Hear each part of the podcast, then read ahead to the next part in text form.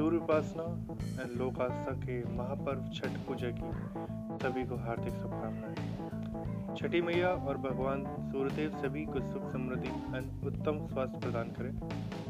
चढ़ते सूरज को प्रणाम करने वाली दुनिया में भारत ही एकमात्र ऐसा देश है, जहाँ ढल रहे सूर्य को भी पूरी कृतज्ञता के साथ अर्ध देने की परंपरा है।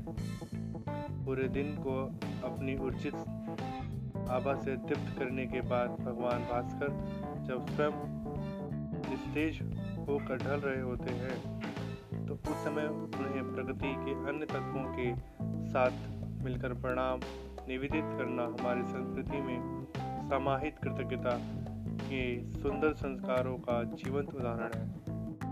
प्रकृति को समर्पित चार दिवसीय महापर्व छठ के दौरान आज सूर्य की संध्या आराधना का दिवस है। आज शाम जल में खड़े होकर आस्था चलगामी सूर्य से मंगल कामना की तैयारी कर रहे हैं। आप सभी व्रतियों का सौभाग्य अचल रहे। अनुष्ठान का अभिष्ट सभी इष्ट मित्रों तक अवश्य पहुँचे तथा समस्त सदीक्षाएँ पूर्ण हो। जय छठी मैया। जय छठी मैया।